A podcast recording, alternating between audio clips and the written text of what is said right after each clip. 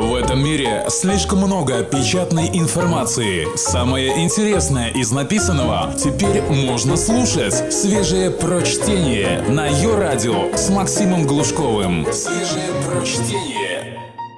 Яблоня от яблока. Текст Антон Иванов. Рубрика «Мужской разговор» в журнале Men's Health. Я подвинул чехол с беговыми лыжами, перешагнул через горнолыжные ботинки – ударил палец о ролики, споткнулся о коньки, протиснулся мимо велосипеда. Уф! И все для того, чтобы посмотреть с балкона, открыты ли ворота на школьный стадион. Все детство я терпеть не мог физкультуру. Но вот мне 32 года, и что же? Теперь я самый спортивный папаша на свете.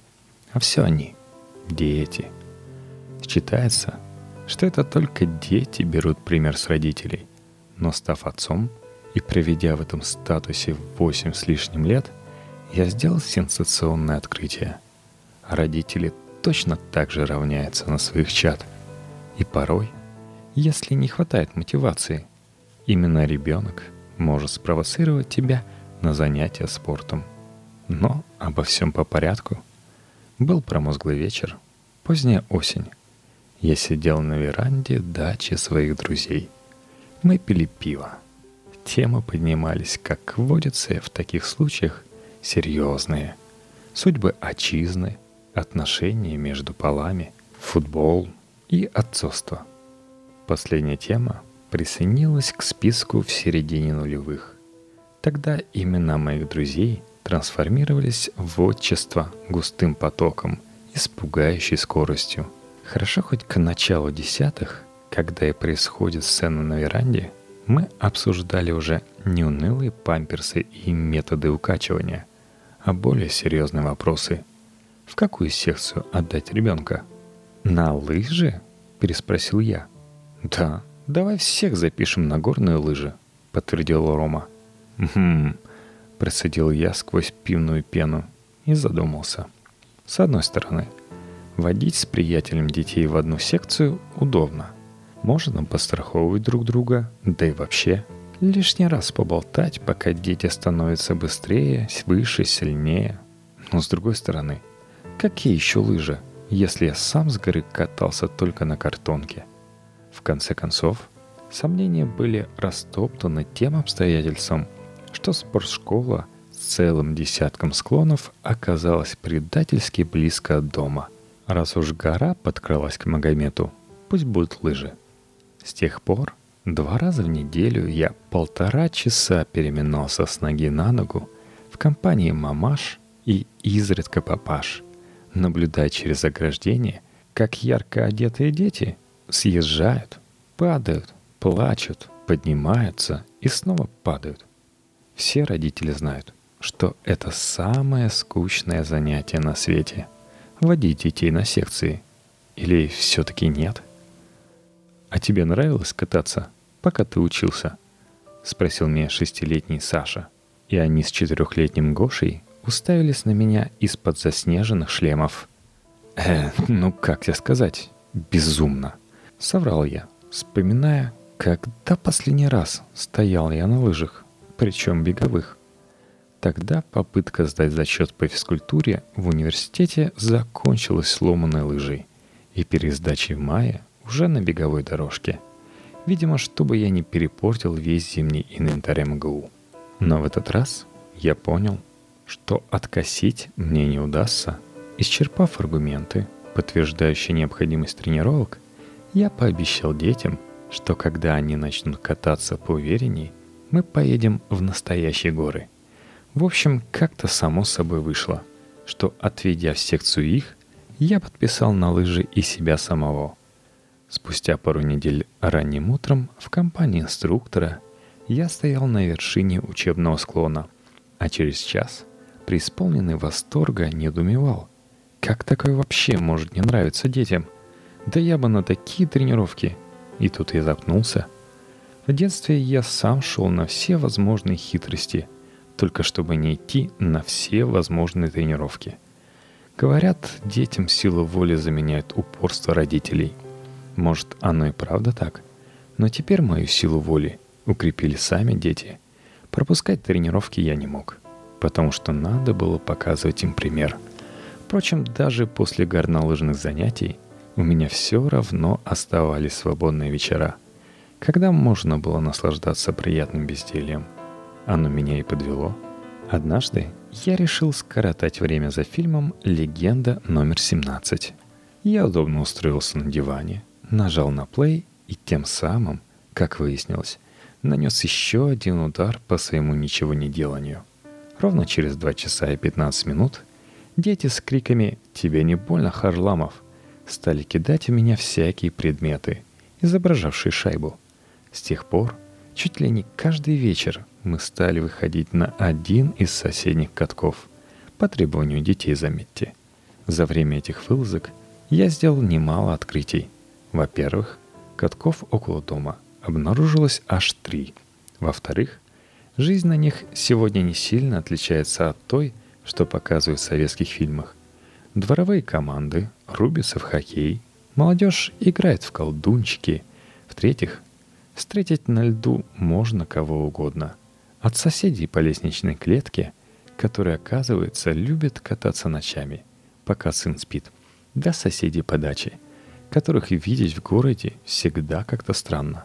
Неожиданно я понял, что люблю зиму, хотя всю жизнь придерживался противоположной точки зрения. Еще пару лет назад необходимость гулять с детьми в это темное и холодное время года угнетала. Теперь же вечерние прогулки стали любимым видом отдыха. В конце концов, на случай, если захочется поваляться перед телевизором, у меня все еще оставались выходные. Только свежее прочтение на Йо-Радио. Однако вскоре выяснилось, что валяться больше не хочется, а хочется того, чего не хотелось никогда — поехать на лыжах в лес. Так спустя 10 лет я вновь примерил тот инвентарь, который уничтожил в университете. Беговые лыжи быстро стали еще одним любимым видом семейного досуга. Но только я вошел во вкус, как в марте вместе с российскими коммунальщиками неожиданно узнал, что снег умеет таять. Настроение испортилось. Убирая на полке лыжи и коньки, я все сильнее мрачнел. К счастью, выход снова подсказали дети. В отсутствие снега взрослые горнолыжные тренировки закончились – а детские превратились в занятия на роликах. Порывшись на балконе, я откопал свои собственные роликовые коньки, которые пылились там со старших классов школы, и даже первый раз ответил с них тормоз. Дети занимались без тормозов, так что деваться было некуда. Так и понеслось. Роликовые тренировки в секции стали дополнять акробатикой. И вот мы уже на даче вместе скачем на собственном батуте – и дети показывают мне приемы. Мальчики стали заниматься футболом.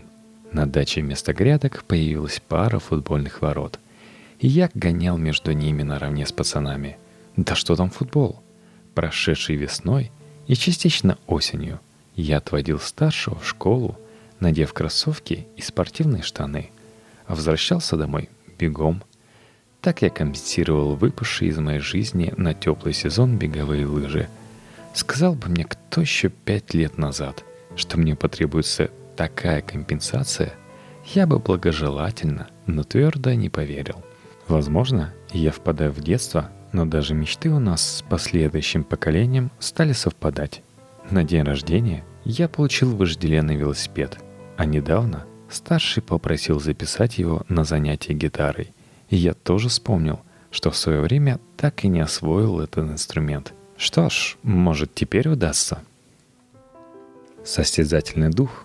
Текст Евгений Крузенштерн. Поскольку я, как известно, успешный менеджер, то давно уже все понял про карьерный рост и прочие несущественные моменты профессиональной жизни. Достигнув просветления, я нашел работу недалеко от дома и пересел на велосипед. Каждое утро я еду на службу через парк и чувствую себя в этой схватке с обстоятельствами, именуемой жизнью, абсолютным победителем. Но разве только когда дождь, я согласен на ничью. И все бы ничего, если бы не этот толстяк в желтой ветровке на своем спортивном 186-скоростном байке. Раз в три дня мы обязательно встречаемся на перекрестке у парка. Едем несколько километров одним маршрутом. Потом я сворачиваю, а он продолжает двигаться прямо. И каждый раз я ничего не могу с собой поделать, чтобы не ввязаться в соревнования. Казалось бы, утро туманное, пруд, уточки, песчаная дорожка, чистый воздух. Грех суетиться. Но нет. Свербит под седлом у толстяка самомнение, заставляет его обгонять меня.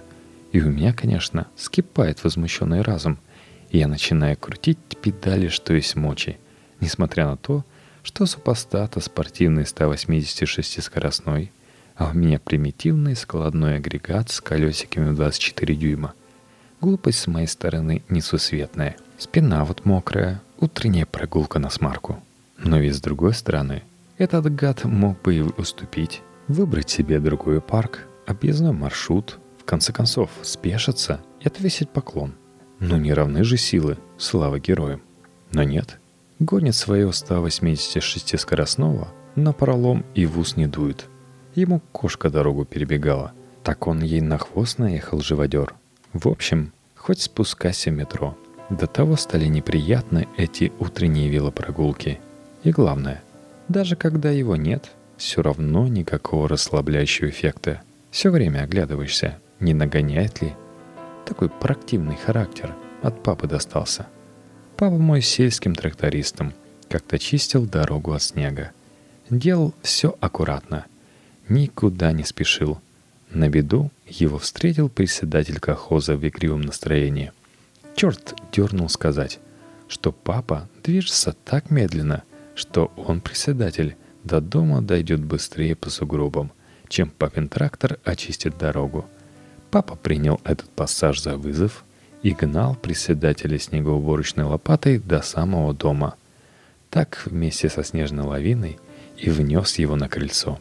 Потом долго, несколько лет, не получал премий. В общем, дурная наследственность. С такими мыслями я въехал на стоянку у офиса, пристегнул велосипед к трубе и пошел менять мокрую майку на сухую.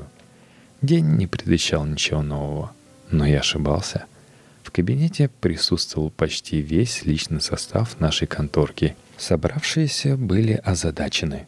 Оказывается, вчера вечером два замдиректора, мужчины под 50, друзья еще с армии, отмечали День их доблестных войск. Ежеминутно братались, клялись в дружбе, предавались воспоминаниям. Радовались, что все еще в форме. Потом стали выяснять, кто из них лучший. Первый зам отжался 40 раз – Второй — 43. Оскорбление, насмешки, предложение реванша. И снова первый зам проиграл. Смог присесть с двумя полными бутылками от кулера на 12 раз меньше сослуживца. Зато в беге по лестнице с первого этажа на девятый он обошел конкурента на целый пролет. Армрестлинг тоже был за ним. На вольную борьбу в исполнении двух начальников сбежался посмотреть весь этаж – Работа вечерней смены встала. Победил второй зам. Правда, ценой нового принтера. Потом они решили сыграть в пьяные шашки. Утром оба не вышли на работу. У первого зама грыжа межпозвоночного диска, у второго приступ панкреатита. На следующий день я пошел пешком. Комментарии добрых психологов. Состязательный дух заложен у мужчин в генах. Исследователи из университета Чикаго – заставили бегать группу девятилетних мальчиков и девочек. Сначала в одиночку, а потом на перегонки. Мальчики, соревнуясь, выкладывались больше и бежали быстрее, чем в индивидуальных забегах, а девочки показали одинаковый результат в обоих случаях. Все дело в нашей истории. Твоим волосатым предкам приходилось жестко конкурировать, рисковать и сражаться за еду, землю и, конечно, женщин – чтобы оставить потомство. Некоторые генетики утверждают, из всех представителей вида Homo sapiens, живших когда-либо на Земле и достигшие на ней полового созревания, потомство смогли оставить 80% женщин и только 40% мужчин. Чтобы продолжить свой род, мужчине надо было достичь определенного статуса, а женщине достаточно было просто быть женщиной. Теперь времена помягче, но фундаментально Расклад не изменился. Так что беги, Форест, беги. Женщина где-то за горизонтом –